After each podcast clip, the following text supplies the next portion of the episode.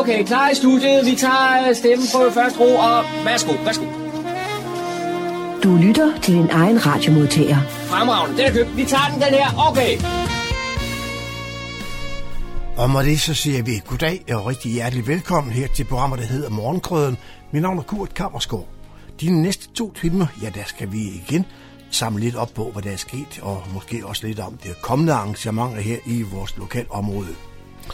Vi skal blandt andet øh, øh, have en nogle optagelse fra her lørdag den 17. august, hvor brandvæsenet er i Fredsborg, de havde brandvæsenets dag. De fejrer nemlig deres 100-års jubilæum. Vi havde selvfølgelig en reporter med på stedet, og vi skal høre optagelse derfra. Hvad har vi så mere? Jo, vi har også, øh, vi skal fortælle om øh, en, øh, fortæller, en forfatteraften, står der. Forfatteraften på bibliotekerne her i vores kommune. Og så er der også en ny udstilling på Luciana. Vi var med til indvielsen til pressemødet dernede. Vi skal også høre om havespil øh, på Bjerge Strand. Hør, hvad det er for noget, og det er sådan noget, der kommer ud i fremtiden. Og så har vi også været til, øh, til, øh, til øh, høstfestival øh, op på Esrum Kloster. Det var her søndag den 18. Øh, august, hvor øh, omkring 30 stande med forskellige slags fødevarer med mere var til stede derude. Vi havde John Marco på stedet for, for nogle øh, indtryk af så et arrangement derude. Velkommen til.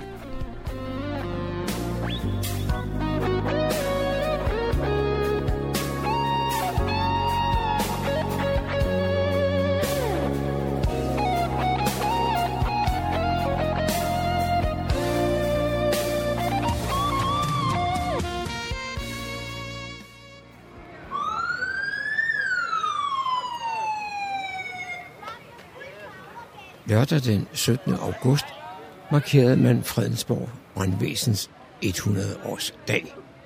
Der er lidt baggrundsstøj på optagelserne, henholdsvis fra regnen, der øsede ned, da arrangementet startede, samt fra de mange brandslukningskøretøjer.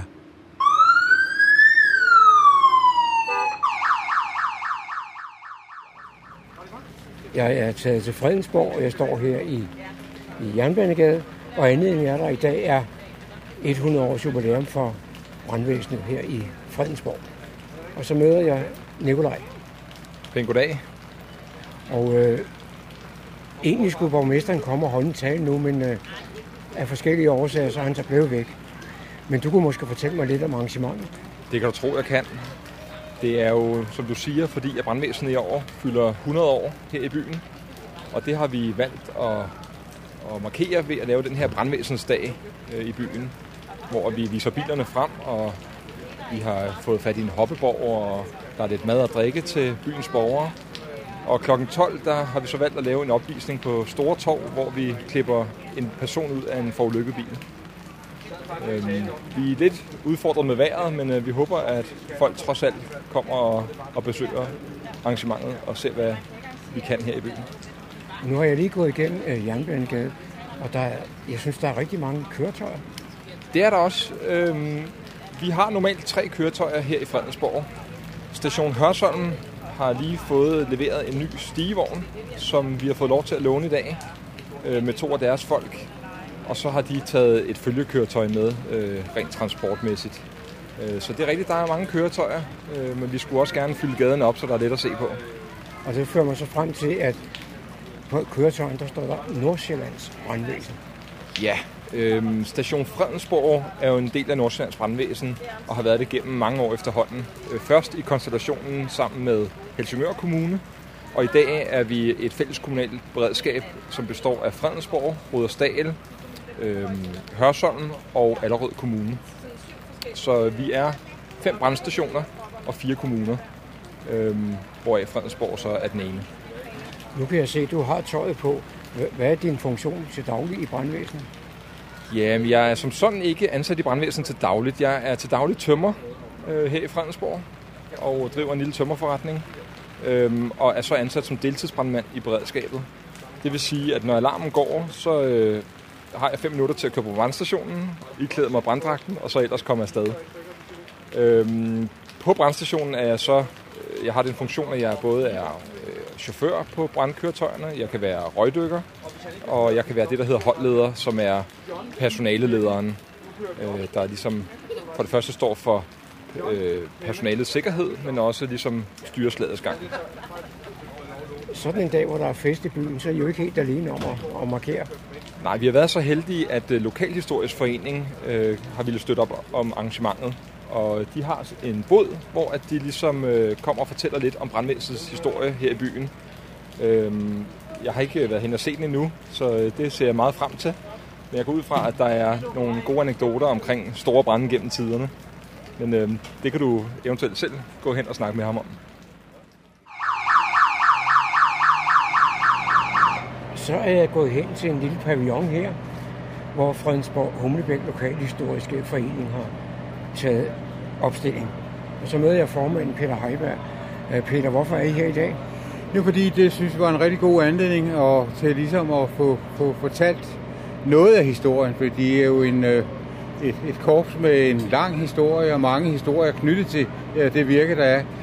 Og øh, så havde vi faktisk øh, en udstilling, der havde været nede på Karlbo Museum, hvor vi kunne genbruge noget af materialet. Og det synes vi da gerne ville vise i dag. Og det har vi så gjort med fem plancher og har lavet et lille hæfte om, øh, hvad hedder det, brand, eller brandvæsenets historie øh, gennem de sidste 100 år. Er der nogle højdepunkter, du lige kan nævne her til mikrofonen? Ja, altså, og det har vi også taget med i, øh, i, i, i hæftet her. Der har vi fået en lille beretning om, da husene på Skrænten brændte, og det er husene op på Kejserens Vej. De brænder i 1904, en majaften, og det er meget dramatisk, og der ligger en skildring af, hvordan øh, det øh, ligesom spændt af. Og så er 1919 det år, hvor øh, korpset er hvad skal man sige, formeret fast som et fast brandkorps for den gamle daværende øh, Asminderød Brøndholt Kommune. Øh, der har man branden øh, på, hvad hedder det, øh, hotellet nede på hjørnet, Jernbanehotellet, øh, det brænder, og det bliver så anledning til, at man får gjort noget ved brandvæsenet. Man får mere moderne materiale. Det tager ganske vist 8-9 år, før man får det, men øh, man har ligesom fornemmet, at nu er tiden. Og en anden øh, meget alvorlig brand, det er, øh, eller noget, der kunne udvikle sig alvorligt, det er slottet, der brænder i 1930, mener jeg det er. Der går ild i nogle trækanaler op på slottet, og det øh, kunne have udviklet sig meget. Men øh, det er sådan for de senere år, så har der været noget ude på dengang, det hed Lars Foss Kemi, som var ret alvorligt, og, og mange andre ting, men øh, det kan man, øh, det kan man, øh, ja, det er, ikke, det er ikke samlet til en beretning desværre endnu, men øh, det kan være, det kommer en gang. Noget af det, de ældre har i Fredensborg at huske, det er jo, at brandvæsenet skulle hente ju, ju, byens juletræ. Ja, og det har vi med som en uh, speciel historie på uh, en af plancherne. Og uh, det startede faktisk, uh, ja, hvornår var det? I 1925 er det. Og uh, der har man nede på, øh, på hjørnet der, hvor øh, statuen af kong Christian er, der stod det til at begynde med, og så har det siden henskiftet plads øh, i byen. Og det, der også er meget skægt, det var, at man øh, fik forskellige øh, forfattere, der boede her i byen, til at skrive nogle indsamlingsdigte. Og et af dem, det lyder, betragt vores træ med milde blikke, og glæder det dem, så glem så ikke, at øh, hver en skærv, som her de yder, den bliver til mad i sommes bryder.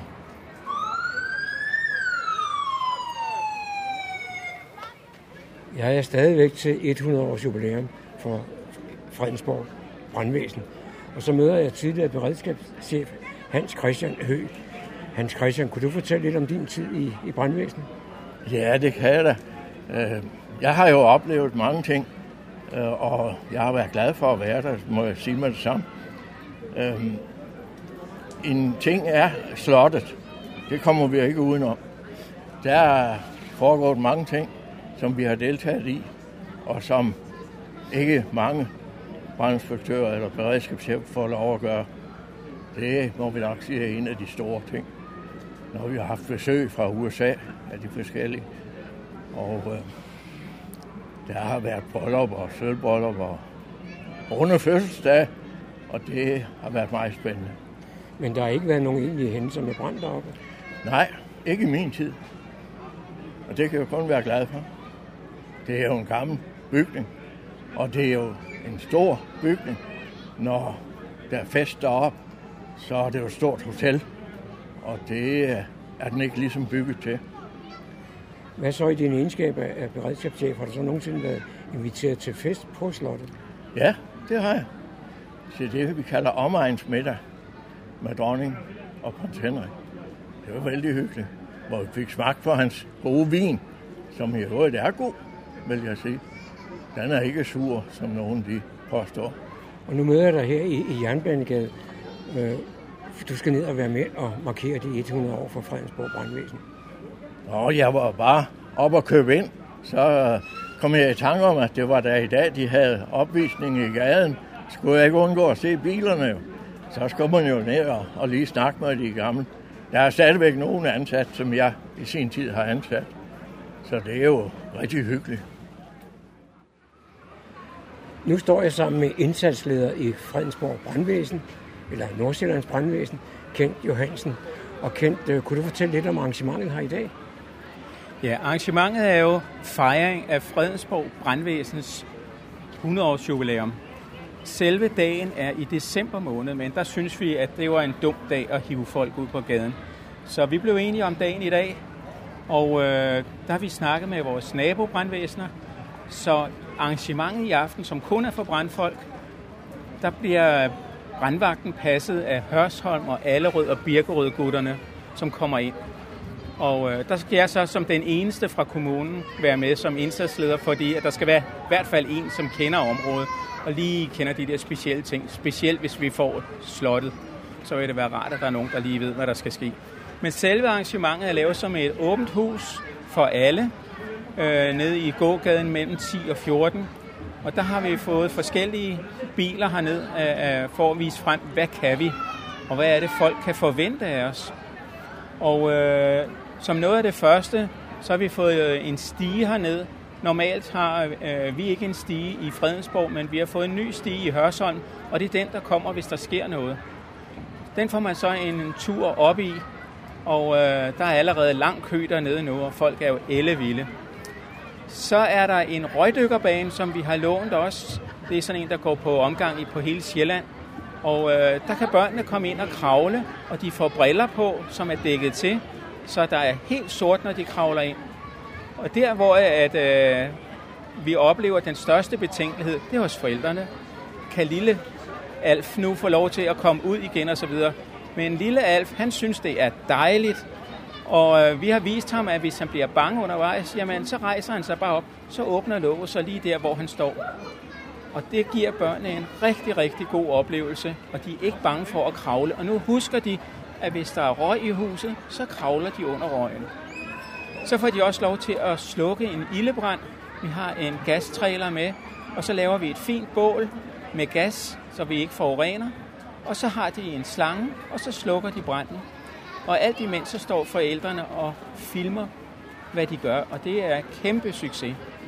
De sidste mange år, der er man gået meget op i, øh, at man skulle installere røgdetektorer i sit hjem. Ja, det gør vi også rigtig meget ud af. Øh, lige her i dag, der er det så et firma ude fra byen, der kommer og prøver at sælge det til folk og forklare, hvor vigtigt det er. Og øh, i vores eget regi i brandvæsenet, der gør vi det for det, vi kalder sårbare Øh, personer, det vil sige øh, typisk øh, enlige personer, og igen typisk mænd, enlige mænd, som øh, måske har et alkoholproblem, eller bare er handicappet, sådan så de ikke kan klare sig selv. Der øh, har vi de frivillige i Fredensborg og Rudersdal. Der øh, har vi slået os sammen med dem, og de tager sig ud og får installeret det, sådan så at øh, vi er sikre på, at vi gør, hvad vi kan gøre, for at, at at der ikke bliver dødsoffre. Selve røgalarmerne har vi fået fra Trykfonden, og dem sørger vi for at få delt ud i stor stil. Men det er til sårbare øh, personer.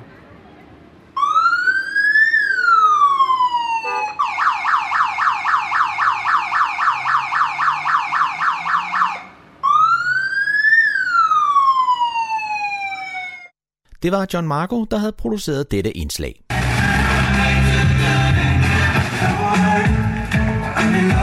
Lokale græsrødder og frivillige kræfter knokler løs på din lokale radiostation. Vi er en del af nærmiljøet, og servicerer borgerne med lokal public service og forbrugeroplysning om det område, hvor du bor, til dig og din hverdag. Din lokale radiostation er støttet med midler fra Kulturministeriet. Luk op på den lokale radiofrekvens. Vær med og lyt. Jeg skal nu byde velkommen til øh, Anders fra Fredensborg Bibliotekerne, bibliotekar og kulturformidler. Velkommen til, Anders. Jo, tak. Du er her i anledning af, at vi skal snakke lidt om en begivenhed eller et arrangement, som der foregår her på onsdag. Ja. Og kan du fortælle lidt om, hvad det er? Ja, vi får simpelthen besøg af en af Danmarks ypperste krimiforfattere, nemlig Jesper Stein.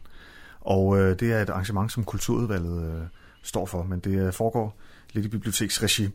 Og han kommer altså på, øh, på onsdag den 28. august fra klokken 7 og vil fortælle om sit forfatterskab. Og øh, hvis ikke man kender ham, så er det jo ham, øh, der har skrevet den her øh, krimiserie om øh, politikommissæren Axel Sten. Det foregår øh, efter Ungdomshusets øh, rydning på Nørrebro øh, i 2007. Det har han lavet en hel serie om, og, og 6. bind kom her øh, sidste år. Det er den, som hedder Solo. Øh, og det er jo en knaldgod krimiserie, som der er rigtig mange, der låner og læser op hos os. Mm-hmm. Øh, og han har faktisk også fået en hel del øh, priser for den. Han har for eksempel fået det Danske Kriminalakademis pris øh, for den seneste bog her i 2018, og han har fået Dan Turell-modaljen, og, og de gyldne lavbær har han også fået. Så det er altså virkelig øh, kvalitet, der er på plakaten, øh, hvis man kigger forbi næste onsdag. Og det koster en øh, flad 50'er. Det er jo ikke mange penge for sådan et, øh, et stort navn. Og det er noget, man skal bestille i forvejen? Ja, man skal lige gå ind på øh, vores hjemmeside, fredensborgbibliotekerne.dk, og derinde kan man finde det under aktiviteter. Mm. Så kan man købe sig en billet der. Ja, nu nævnte du, at han havde fået den her Dantural øh, pris, og det er jo meget nærliggende, fordi det er jo også et univers, som Dantural han har skrevet meget om. Ja. Fordi, ja, det var så en journalist, øh, men alligevel en, i, i krimi. Ja. Øh, det er jo en af de helt store krimiserier i dansk litteraturhistorie, det er Dan Tyrells uh, krimiserie der, som mm. der er rigtig mange, uh, der, der har læst. Og jeg tror faktisk stadig, der er nogen, der læser den. Jeg kan i hvert fald se, at den uh, ryger af hylderne en gang imellem op hos os. Mm. Den står der endnu. Ja. Uh, og det er jo noget, vi har en tradition for i Danmark. Altså, vi har rigtig, rigtig mange uh, gode danske krimiforfattere, og der findes jo også et helt uh, underbegreb i krimigenren, der hedder Nordic Noir, som sådan er inspireret blandt andet dansk øh, og svensk krimitradition. Mm. Så vi kan altså noget med det der, og det kan man opleve, øh, når Jesper Stein kommer også. Han er helt klart et af de fremmeste navne, vi har inden for det. Og så tager han jo så fat i øh, nogle rigtige begivenheder, mm. kunne jeg så forstå. Ja, altså han skriver jo øh, i en sammensmeltning med virkeligheden, kan man sige. Det er meget op i tiden sådan at, mm. at være lidt i gråzonen imellem virkelighed og fiktion. Øh, det ser vi også med, med forfattere i andre genrer, Mik Vrå for eksempel, som, som skriver om den danske slavehandel og den slags ting. Det sker rigtig tit. Øh, og det gør jo, øh, at man, øh, det bliver en meget nærværende øh, læseoplevelse, fordi det, det benytter sig af nogle ting, man kender både historisk set og også nogle steder, som, som man måske er bekendt med. Ikke? Så det giver en meget levende mm. læseoplevelse. Når I laver sådan nogle forfatteraftener i, øh, eller for øh, kulturudvalget mm. i kommunen, er det så jer som bibliotek, der, der øh, kommer med nogle forslag til, hvem det er, man kan hente ind? Vi har jo øh, selvfølgelig nogle forslag, fordi ja. vi går jo og nørder litteratur hele tiden, så mm. vi mener jo alt muligt om det, og vi læser helt vildt meget, og, øh, og, og selvfølgelig kommer vi med nogle idéer. Men altså, det er kulturudvalget, der, der vælger, hvem det skal være, og, og på den måde... Og formelle arrangører. Ja, ja, ja, det er det. Og det er jo noget, man har lavet tidligere i Fredensborg Kommune, og der kommer også noget senere på ja. sæsonen. Ja, det er sådan, at i oktober, der har vi det andet øh, arrangement, som er Kulturudvalgets øh, forfatterforedrag her i, i efteråret, og det er Morten Pape, han kommer den den 22. oktober. Og det er ham, der har skrevet nogle meget øh, hjerteskærende øh, romaner om, øh, om miljøet i Urbanplanen, som er sådan et, et øh, pladet kvarter på Amager i København. Øh, han har blandt andet lavet den, der hedder Guds bedste børn. Hmm. Og det er også knaldgod litteratur, men det kan vi jo snakke mere om, når vi nærmer os det arrangement, som er i oktober. Det kan vi gøre. Vi skal lige have med igen, hvor var det, og hvornår er det, at det her arrangement med Mortens øh, Jesper Stein, det øh, foregår? Det foregår onsdag i den kommende uge, det vil sige den 28. august, og det er klokken 19, og det er i øh, den gamle biograf i Fredensborg på Jernbanegade. Du lytter til morgenkrydderen. Onsdag den 21. august var der pressemøde på Museet for Moderne Kunst, Luciana i Humlebæk. Anledningen var, at man nu åbner en udstilling med den amerikanske fotograf Lauren Greenfield og udstillingen hedder Generation Wells. Det er museets direktør, Paul Erik Tøjner, der byder velkommen og fortæller lidt om udstillingen, der er kurateret af museumsinspektør Anders Kold. Ja, godmorgen og velkommen til pressemødet på Luciana. Good morning, Lauren. Welcome to you as well. Thank you. I'm doing this uh, short introduction in Danish, and we'll leave the floor to you. Okay. Øh, det er en stor glæde at se jer i dag øh, til Lauren Greenfield udstilling på Louisiana. Jeg vil sige lidt om uh, til indledning, hvordan det hele begyndte, fordi nogle gange begynder ting meget tilfældigt. Øh, og det her, det var den ultimative tilfældighed. Jeg sad, øh, det lyder som en gammel roman, jeg sad nede i sofaen på kontoret og kiggede ud over vandet og læste i Financial Times. Det er ikke noget, jeg gør hver dag, det gør jeg en gang imellem. Og, øh, og på, på øh, øh, den store sektion, der handler om livsstil, der var der et enormt billede af Lauren Greenfield. Og det var et billede taget ligesom op fra øh, ned i en sofa, hvor nogle meget, meget rige mennesker pakkede gaver ud. Og det var selvfølgelig ikke, det var ikke en, en artikel om Lauren Greenfield, det var en artikel om materialistisk kultur og øget velstand og alt sådan noget. Og da jeg så det billede, så tænkte jeg bare, jeg, i den anden hånd havde jeg Piketty's bog, øh, øh, som var kommet der, øh, Kapitalen på det tidspunkt, og et sådan high alert omkring kapitalisme, materialisme, øh, vanvittig forbrugskultur. Jeg tænkte bare sådan, kan vide, hvad det er det her. Altså det billede var ret fantastisk. Så googlede jeg hende, så øh, bestilte vi bogen for Fighteren, så vi måske kender nogle af jer, Generation Wealth, og da jeg så bladrede i den og, og viste den til mine kolleger, så kunne vi bare se med det samme, det her det var helt fantastisk stof. Så øh, googlede vi lidt mere, og øh, Anders, som står derovre, Anders Kold, fandt ud af, at der var en udstilling med Lauren Greenfield på Annenberg øh, i Los Angeles. Så ringede han over til det sted der og sagde, hvordan får vi fat i den? Og så begyndte vi at snakke, og så mødte vi Lauren i Paris, og jeg så udstillingen i øh, New York, og jeg så udstillingen, vi var flere, der så udstillingen i Hamburg, og nu er den så her. Så det er, det er på en måde en meget øh, tilfældig historie, men det er jo også en historie, der handler om, at det her materiale har sådan en fuldstændig øh, overraskende og næsten selvindlysende overbevisningskraft, når man går rundt på et museum som vores. Og det vil man måske så i første gang tro var lidt mærkeligt, fordi er vi ikke et museum for maleri og samtidskunst og skulptur, hvad ved jeg. Til det har jeg to svar, og øh, det ene er, at hvis man vil se sådan traditionelt på det, så er, vi jo et sted, der viser fotografi. Vi er til med også et sted, der viser dokumentarfotografi. Vi har gjort det adskillige gange. Vi har en gammel tradition for at vise Magnum-fotograferne. Vi har vist Jacob Holt, som er en anden slags rejse i et andet Amerika end øh, Lawrence. Øh, så den side af sagen er egentlig ikke så mærkelig. Det er ikke så mærkeligt, at vi kigger i den retning en gang imellem. Øh, det, som er mere øh, interessant, synes jeg, øh, for os med det her materiale, det er, at det her er jo en, den kultur, som er mangefacetteret her, og ikke kun én kultur. Det er jo en kultur, der handler om det visuelle. Det, han, altså det hele, på alle billeder, handler det om, at man er noget, øh, som er en funktion af, at andre ser en. Øh, Så, så, så al, den, al beskedenhed, inderlighed, øh, refleksion og sådan noget er vedet til fordel for det signal, man kan sende gennem sit tøj, eller sine øjne, eller sin rigdom, sine biler, eller sin øh, rekonstruerede krop.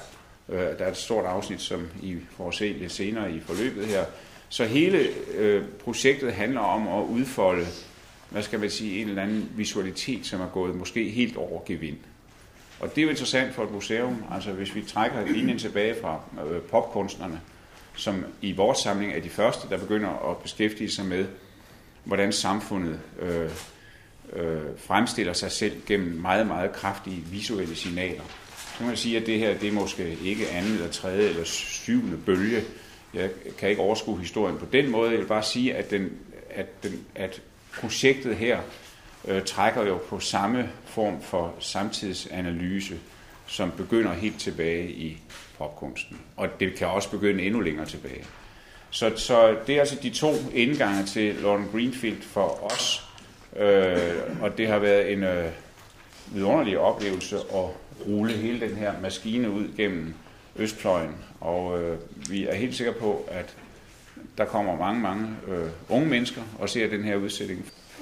Så øh, velkommen til alle sammen. Uh, vi er jo meget uh, begunstiget af at have Lauren her, så vi, vi behøver ikke at sige så meget. We don't have to say so much. I said a little bit now. We, we are very privileged to have you here, so you can take the press around.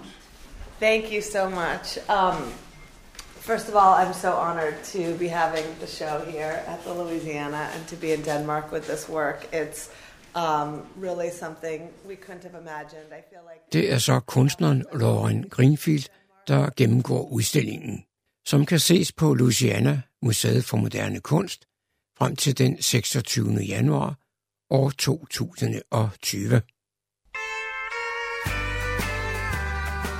Voksen lokal radio til hele Nordsjælland fra Radio Hundeborg.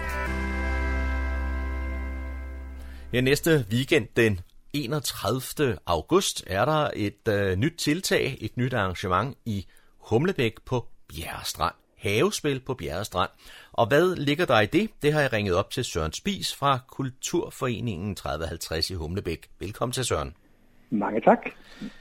Du må fortælle lidt om havespil på Bjerrestrand. Hvad er det for en aktivitet? Det kommer så af, at øh, hele to af bestyrelsesmedlemmerne faktisk elsker at spille krokket. Og så talte vi om, øh, om der ikke simpelthen skulle laves de lokale krokketmesterskaber. Og så begyndte vi at kigge på det og fandt ud af, at der, det kræver ret store baner, og der er ikke så mange med. Mm. Så derfor endte ideen med at blive til, til øh, det, vi prøver at sige alle mulige havespil.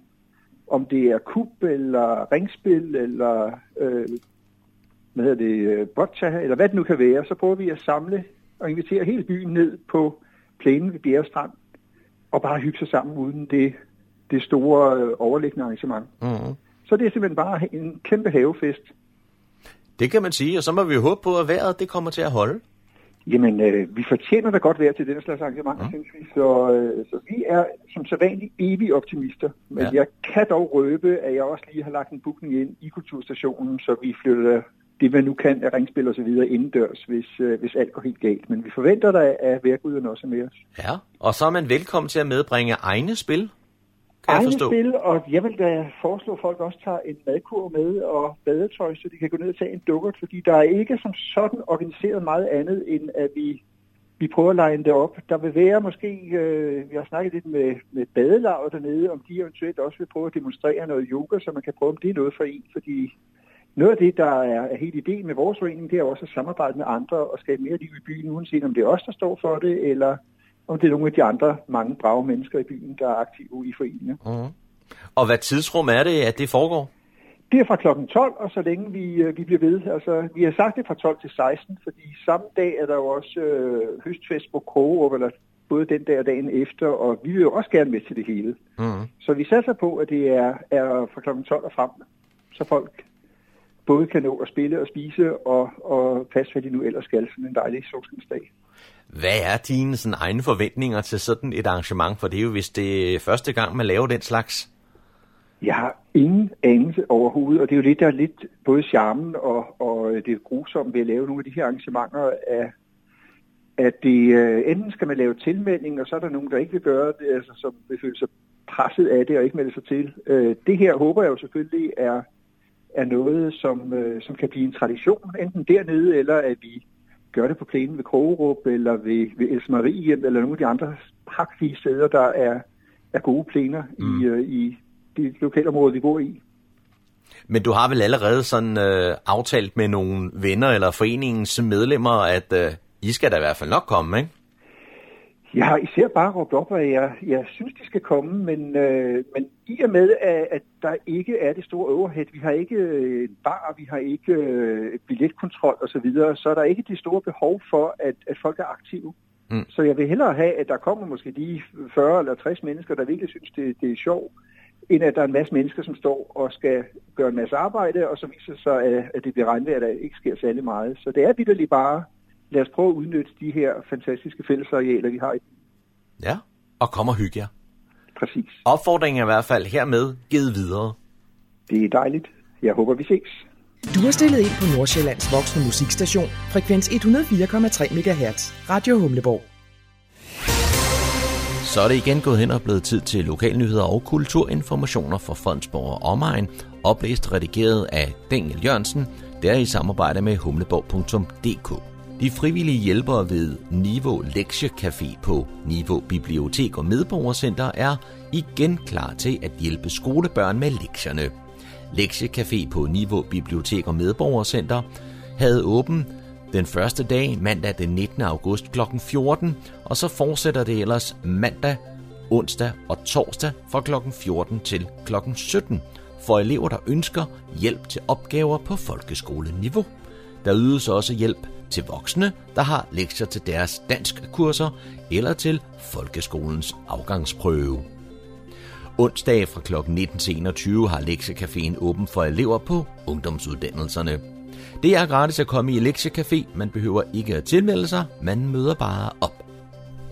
Filmklubben Humlebien starter deres nye sæson for 2019 og 2020 med otte film på programmet for børn i alderen 6-10 år og 11-15 år. Det foregår i Humle Bio. Der var tilmeldingsstart i torsdags den 22. august, og filmene vises på lørdage fra september og frem til april måned. I aldersgruppen 6-10 år vil man blandt andet kunne opleve film som Bien Maja på nye eventyr, Pjuske flyver for redden, Lego-filmen 2 og julefilmen Julemandens datter. For de 11-15-årige kan man blandt andet opleve Ternet Ninja, Hacker og Iqbal og den indiske juvel. Læs mere om sæsonens film på Filmklubbens hjemmeside www.filmklubben-humlebien.dk Snart er det september, og der er lagt op til en mangfoldig og spændende sæson, når Kunstmuseet Louisiana i Humlebæk begynder efterårets billedskole og kunstlab for børn. Det starter tirsdag den 3. september, og så er der jo et billedværksted for voksne med start den 10. september. Udgangspunktet er den store efterårsudstilling Marston Hadley Retro Perspektiv med over 110 malerier. Sammen med Louisianas kunstformidlere går man på opdagelse i udstillingerne og samlingen. Tegner skitser, taler om værkerne, om materialer, former og teknik. Og tilbage i værkstedet eksperimenterer man inden for maleri, tegning, skulptur, fotografi og grafik. Læs mere om børneholdene og vokseholdene på Louisianas hjemmeside. Og så har Kokkedal på vej et nyt tilbud. De kalder det Kokkedal Familienetværk, og det startede her den 25. august. Det foregår i Egedal, byens hus, mellem kl. 11 og kl. 14. Familieværkstedet er et nyt fællesskab for børnefamilier i Kokkedal. I familienetværket mødes frivillige og de tilmeldte familier cirka en gang om måneden for at lave hyggelige ting sammen. Det kan for eksempel være madlavning, fællesspisning, udflugter og kreative aktiviteter. Familienetværket er dannet i samarbejde mellem Kokkedal på vej, Kokkedal Bydelsmødre og Røde Kors. Den nationale frivillighedsdag er her i 2019, fredag den 27. september.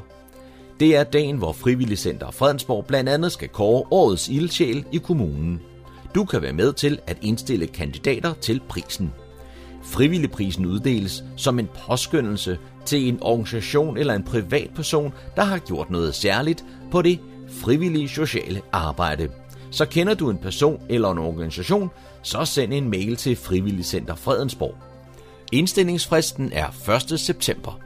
Det var, hvad vi havde fundet frem af lokale nyheder og kulturinformationer for denne omgang, oplæst og redigeret af Daniel Jørgensen i samarbejde med humleborg.dk.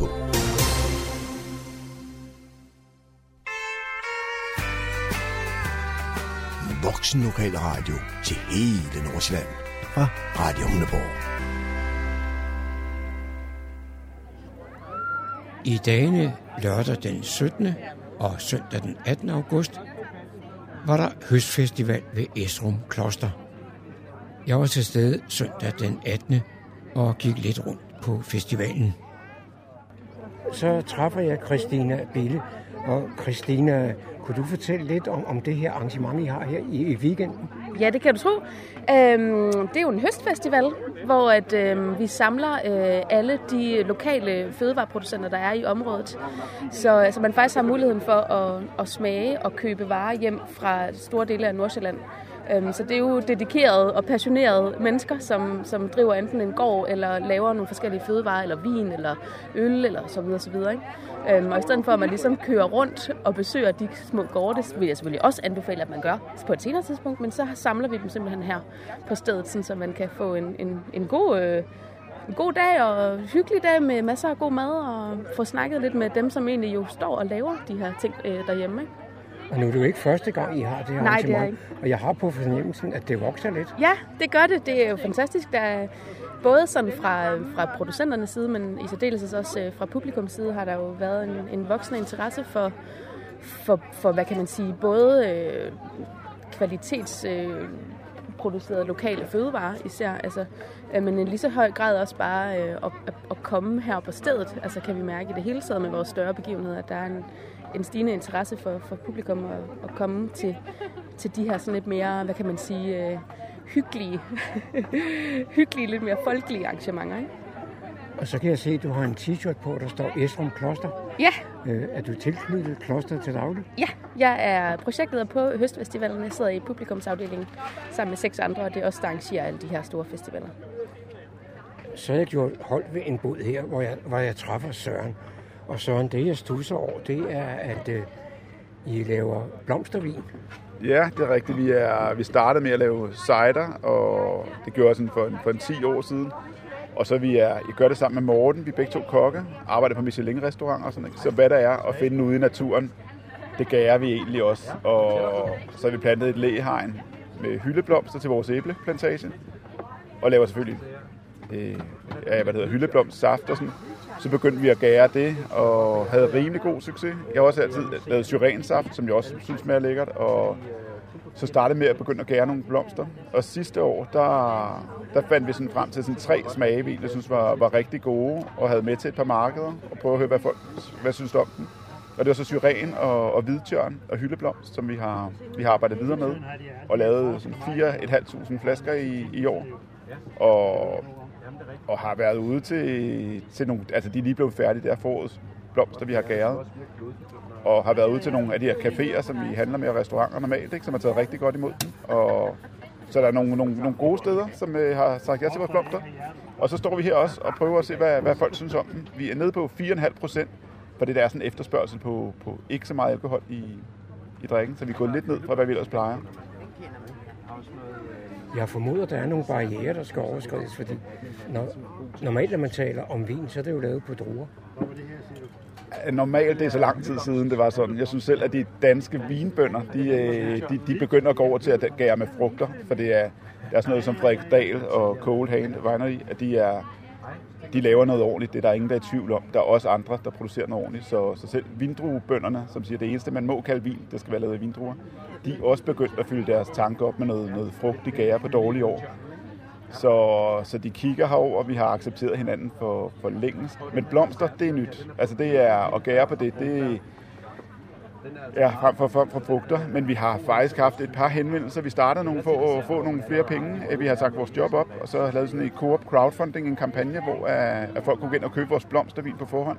Og der var faktisk to sådan, øh, egentlig, hvad det hedder, frugtvinsproducenter, som gik ind og støttede os, og har kommet og hentet deres, deres blomstervin øh, her for, for en 14 dage siden, hvor den var blevet færdig. Og de er helt klart død. De kigger, de kigger over skulderen øh, og ser, hvad der sker ikke rundt omkring, ud over vindruer. Men, øh, men de ser jo stadig er rigtig vin. Det er, det er på vindruer. Det, det, ja, ja, det kan man grine lidt af.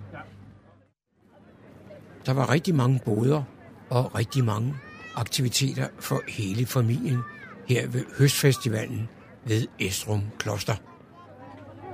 Så er jeg gået hen til en bod her, og der træffer jeg Kim. Og Kim, I har noget kød, kødvarer med? Det har vi. Vi har noget hjortekød med, både som øh, fersk kød, men også som spejpøls og som øh, røget kød. Og det øh, kommer fra vores egen øh, hjortefarm, som vi har i Tulstrup. Det vil sige, I har ikke været ude i naturen og, og, og nedlægge dyrene? Nej, det har vi ikke. Ej, vi har dem i, øh, i en farm. De går i, øh, i en hegn, og øh, så bliver de skudt på, øh, på folden, og så bliver de kørt til slagteren bagefter. Det er jo ikke særlig almindeligt, at man kan købe kronhjortekød. Nej, det er det ikke. Og vi startede egentlig som en, øh, en som hobby og for at, at lave noget godt mad til os selv og noget bæredygtig mad, hvor øh, vi ved, at dyrene de har haft det godt. Og øh, vi, vi går ud fra det princip, at dyrene skal gå i familieflokke og leve hele deres liv udendørs. Og det er så eskaleret til, at det er blevet lidt større, og nu synes vi så også, at andre de skal have, have glæde af det her kød. Så træffer jeg en kvinde her, nemlig Birgitta, og du har en t-shirt på, der står LAG og FLAG. Hvad betyder det? Det betyder lak og flak, og lak det er landdistriktsmidlerne, og FLAG det er hav- og fiskerimidlerne, og det er EU's penge, som vi kan dele ud af til nogle gode projekter i Halsens og Gribskov Kommune, fordi som du også kan læse, så hedder vi LAK Halsens Gribskov. Så vi kan dele øh, midler ud til øh, små erhvervsdrivende, som vil i gang og lave et innovativt projekt, og vi kan dele penge ud til, øh, øh hvad hedder det, liv i landdistriktet. Og, til, og med fiskepengene, det er specielt op i Gilleleje Havn, som de er knyttet til, fordi det er en havn, som gerne skulle overleve. Og det er det, det handler om, at få landdistriktet og landområderne til at overleve. Det er derfor, at der findes de her EU, lag og flagpenge. Men liv i landdistrikterne, er det noget med Øh, andre aktiviteter end, end fødevare? Ja, det er det. Altså, men nu er vi her i dag på Esens Klosters høstmarked, fordi vi faktisk har støttet en del lokale fødevareproducenter. Og det er også en af vores indsatsområder, at, at, at øh, hvad skal man sige, at få de lokale fødevarer lidt mere på landkortet. Og få startet nogle flere projekter. Og det kan du se i vores fine publikationer og projekter, hvor mange vi egentlig har støttet af forskellige slags. Og på vores stand her på Høstmarkedet, der har vi også øh, hvad hedder det, smagsprøver fra nogle af de projekter, vi har støttet. Hvis jeg må nævne, hvem det er.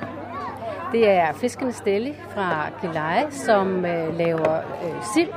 Øh, Gilleleje-sild, som er fanget lige ud fra Gilleleje op i Kattegat, og som øh, smager bedre end dem, vi plejer at få på vores, øh, på vores øh, hvad hedder det, bord fordi at det er en, øh, en ikke så fed sild, så den er meget mere kraftig og, og, og smagfuld. Så har vi øh, gedeost ude fra Tothaven, som har lavet et lille mikromejeri, som vi har støttet. Og øh, de smager vidunderligt. Og øh, så har vi dejligt hjemmelavet rugbrød fra Tinkårens Landhandel, som vi også har støttet. Så er jeg gået hen til en lille bod her, hvor der er honning. Og så træffer jeg Erik. Erik, hvem repræsenterer du? Jamen, vi kommer fra Kronborg Vesterbirks Biavlerforening, som øh, holder til her i Græsted og har hele Gribskov-området. Og vi så øh, har en skolebigård, og vi har biavler, og vi passer bierne i skolebigården. Og i dag der er vi her så for at gøre forbrugerne opmærksom på, hvad er honning, og selvfølgelig også sælge noget af vores egen honning. Og så øh, har vi en bifamilie med, et observationssted, så folk også kan se en bifamilie. Og så er der noget med honning, er ikke bare honning. Nej, vi forsøger at gøre opmærksom på, at øh, det, man kan købe ude i butikkerne, det er honning, og det kan komme fra forskellige lande. Og det kan have et økomærke på, og noget af det kan være dansk honning. Så det vil vi gerne gøre opmærksom på, hvad forbrugeren skal tænke på. Blandt andet sådan noget som bestøvning. Hvor er bierne henne, og, og hvad bestøver de? Hvis det kommer fra Ukraine, jamen så er det i hvert fald ikke dansk øh, øh, i Danmark, de bestøver. Men hvordan kan jeg som forbruger øh, holde øje med det? Øh, det man kan gøre i hvert fald, når man kigger på honningen i butikkerne, det kan man se, at det dansk, øh, dansk honning. Er der et dansk flag på for eksempel, øh, og så læse på etiketten, hvor det kommer fra. Tit og ofte står det i lande, eller kommer fra lande i og uden for EU. Så har jeg gjort holdt her i, i en båd sammen med syltedronningen Helena. Og Helene, hvad du har taget med her? Jeg har taget mine fem produkter med. Der er en chili sauce, øh, og der er bagte rødløg og chutney, som er meget populære, og det er til, til det salte, skal man sige, den salte, øh, den salte ret. Og så har jeg den søde afdeling, har jeg solbærsyltetøj med rom, og jeg har appelsinrumlade med rosmarin. Og da jeg gik forbi øh, din båd før, der siger jeg til konen, jeg synes, jeg kender hende fra, fra avisen. Er, er, er der noget om det? Det, det er der. Det er nemlig helt rigtigt. Jeg skrev i øh, mange år skrev jeg for Frederiksborg Amtsavis. Jeg havde en klumme, øh, en sylteklumme selvfølgelig. Sikkert, øh, jeg ved ikke, Danmarks første måske. Lidt nørdet er det, men det er noget, jeg går rigtig meget op i, og jeg kunne blive ved med at skrive om det. Så ja, det har du set mig i avisen. Jeg formoder, det her det er lidt mere en, en hobby. Det er det, helt bestemt. Det startede jo som hobbyhygge, som jeg plejer at sige, i, i mange år efter, at jeg i 2013 øh, fik navnet Syltedronningen. Det er ikke noget, jeg selv har fundet på. Og, øh, og så var der mange, der sagde, at det skulle jeg da gøre noget med. Og så hyggede jeg mig med det i mange år, og så for tre år siden, så startede jeg så en virksomhed. Og det er så godt i gang med at få bredt ud, at det her moderne syltning, det handler om øh, mindre sukker og øh, sylte hele året, og mindre portioner osv. Og, og, øh, og det er bestemt min fuldtidsbeskæftigelse, ja. Fornemmer du, der er en interesse for det? Det gør jeg. Det er helt sikkert. Det kan jeg også mærke bare på de tre år, jeg har startet virksomheden, at virkelig der er en større interesse for at komme tilbage til noget traditionelt, noget håndværk, øh, noget, der har med naturen at gøre, øh, noget, hvor vi ved, der er ingen tilsætningsstoffer i, hvis man selv sylter. Det er der i øvrigt heller ikke i de ting, jeg laver. Øh, så det gør jeg. Der, der er en stor interesse. Det, det passer med den her tid, hvor vi også skal til at passe bedre på vores øh, klima, fordi... Øh, vi skal forbruge mindre, øh, og folk er interesseret i mindre madspil, og, og vide, hvordan øh, bruger vi de æbler, der hænger rundt omkring, og mirabeller og sådan noget. Der er jo overalt ude i den vilde natur. Så ja, der er stor interesse. Jeg er gået hen til endnu en båd, og her der træffer jeg Henrik fra det, der hedder Det Våde For. Og hvad er Det Våde For for noget? Det Våde For er et bryggeri, som øh, er beliggende mellem Helsing og Græsted på vores økologiske landbrug. Og ja, der er jo mange bryggerier, men vi har i vores bryggeri det koncept, at vi laver øl fra jord til glas. Og med det mener jeg, at vi laver, at vi dyrker selv vores malbyg ude på markerne, så høster vi det, tager det ind, renser og tørrer det, malter det hjemme i bryggeriet og brygger øl af det. Så vi har simpelthen ja, lavet hele processen fra jorden, fra jeg putter kornet i jorden og til vi skænker et glas op til folk. Og navnet på foretagendet, det er våde for. Hvor kommer det fra? Jamen, det er jo fordi, vi gerne vil signalere, øh, at, vi, at øl er jo også til skæg og spas og hygge. Og, og udover det, så er det jo så at tanken, at når vi laver det fra jord til glas, som jeg forklarer, så er det også fordi, vi vil gerne have, at folk tænker lidt over, hvad de putter i hovedet. Vi har i 27 år haft landbruget og været økologisk i 20 år, og i al den tid har vi sådan prøvet at lave øh, det, der hedder fra jord til bord. For eksempel med øh, at sælge, øh, selv opfoster vores lam og kalve og sælge direkte til kunderne til sidst. Men vi mangler jo altid den sidste del, nemlig når det er med kødet, at have styr på slagtningen, der sender vi det jo afsted, og er fuldstændig i hænderne på, hvad sker der øh, i et eller andet slagteri et sted. Hvorimod, da vi så nåede til øllet her? for 6-7 år siden, hvor vi begyndte det projekt, så så vi lige pludselig muligheden. Vi har hele processen.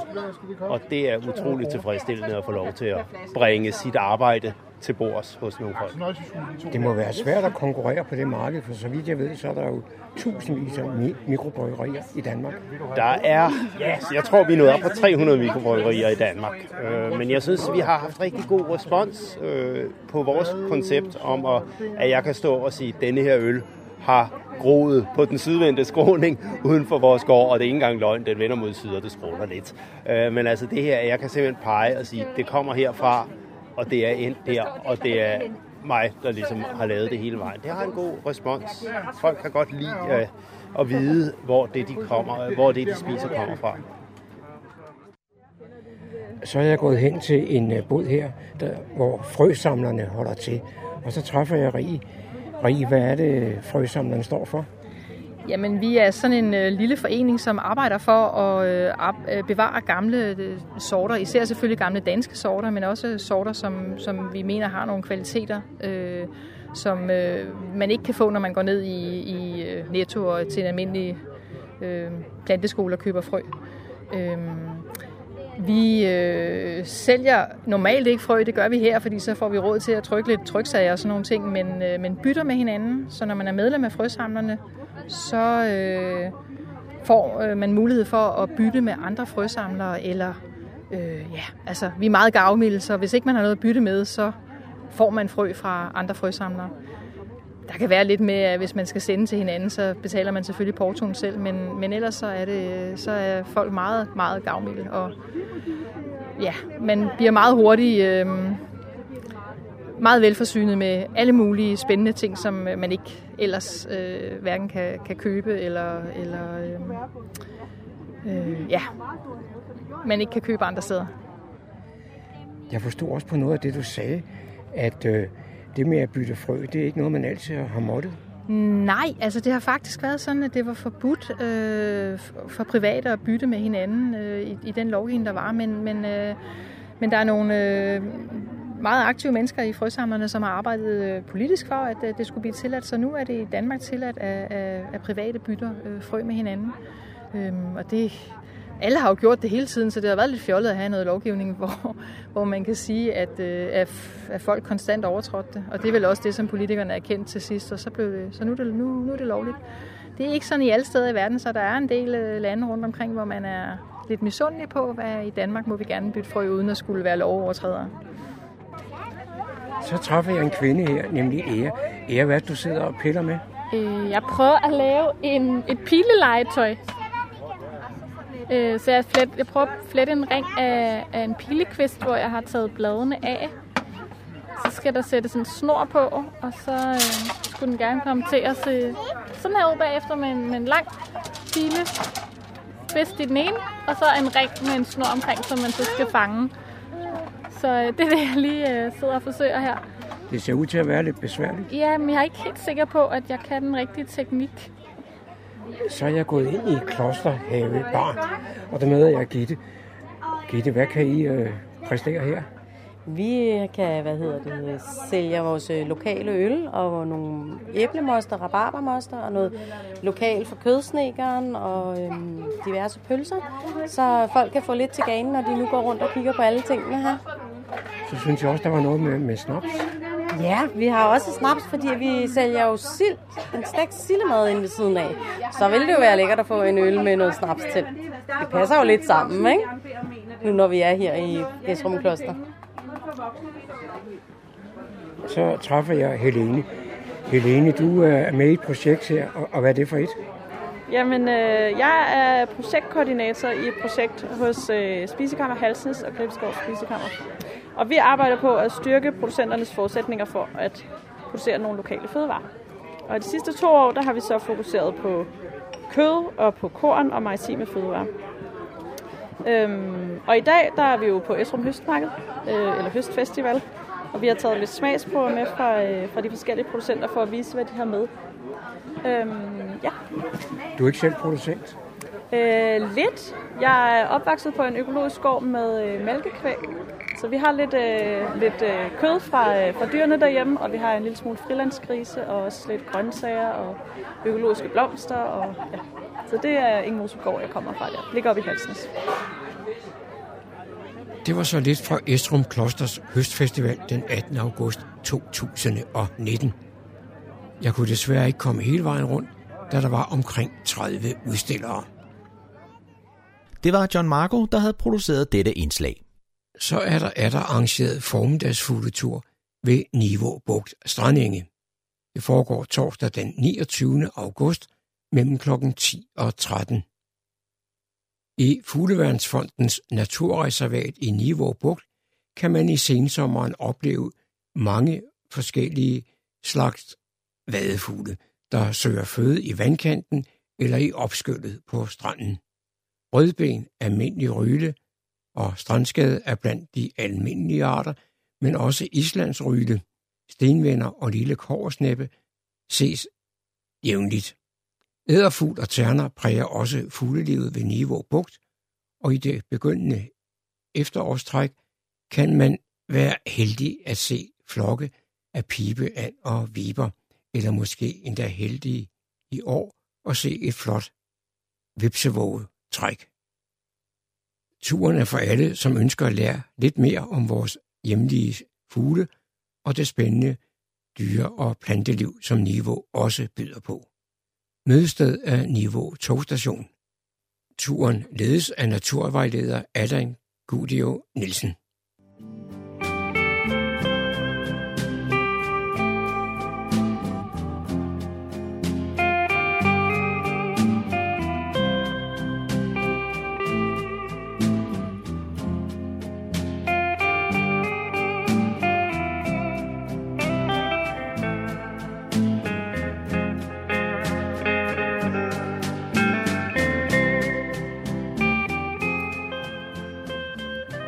Disse toner fortæller os, at vi er nået til afslutningen på denne uges udgave af programmet, der hedder Morgenkrøden. Her fra redaktionen, som består af undertegnet, jeg hedder Kurt Kammersgaard. Ja, der siger jeg tak for nu, og på genhør en anden god gang.